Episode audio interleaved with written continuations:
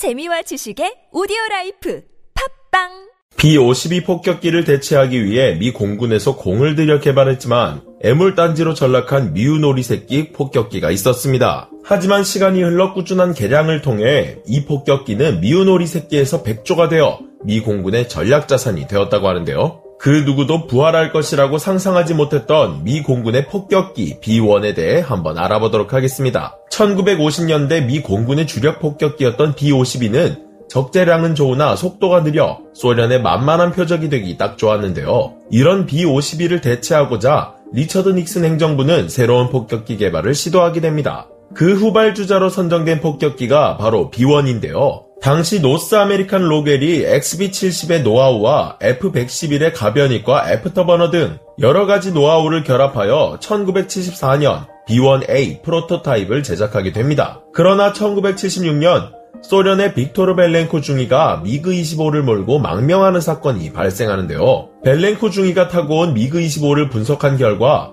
B1A가 소련 방공망에 들어가지도 못할 것이라고 판단되자 1977년 미 행정부는 계획 중지를 선언하게 됩니다. 애초 B1의 컨셉은 고속 저공 비행으로 빠르게 폭격을 한 뒤 빠르게 이탈하는 컨셉이었으나 벨렌코 중위의 망명으로 알아낸 정보로 인해 속도와 저공 침투만으론 소련의 방공망에 침투하기 어렵다고 판단된 것인데요. 그렇게 B-52를 이을 새로운 폭격기의 개발이 무산되자 B-52는 전장에 계속 투입될 수밖에 없었습니다. 하지만 B-52 운용에 무리가 있다고 판단한 미 공군은 계속해서 행정부의 의견을 전달했고 로널드 레이건이 대통령이 되어서야 이 계획은 부활해 BA-1의 단점을 보완한 폭격기 개발에 나서게 됩니다. 이렇게 탄생하게 된 것이 B-1B인데요. B1B는 B1A의 단점을 개선해 저공 침투 속도를 마 0.85에서 0.92까지 늘리고 폭탄 탑재량을 늘렸으며 레이더 반사율을 낮춰 적의 레이더에 발견되는 시간을 최대한 지연시키는 것에 집중했습니다. 또한 소련 전투기의 레이더에 대비하기 위해 내부 전자전 성능도 대폭 향상하고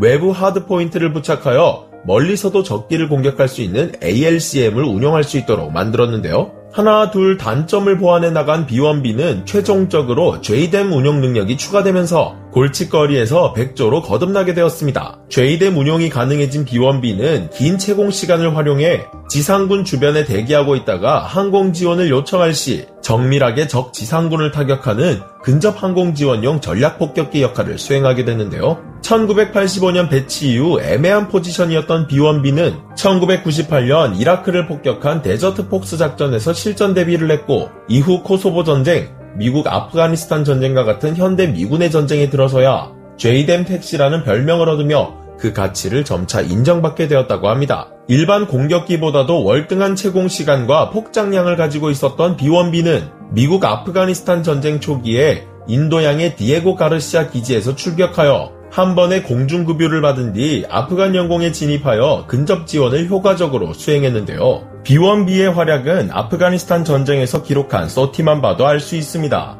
당시 B1B는 전체 항공기 전력의 5%에 불과했지만 투하한 무장량이 40% 이상을 점유했는데요. 또한 아프가니스탄 전쟁 후반 B1은 Sniper XR pod를 장비하여 지상군이 지정한 목표가 없다면 스스로 목표를 지정해 폭격이 가능한 수준에 이르기도 했다고 하니 B1의 개발 계획이 중지된 당시 누가 이걸 상상이나 했을까요? 프로젝트가 무산되며 사라질 뻔했던 폭격기의 화려한 부활, 끝날 때까지 끝난 것이 아니라는 말이 생각나네요. 여러분들은 오늘 소개해드린 B1에 대해 어떻게 생각하시나요?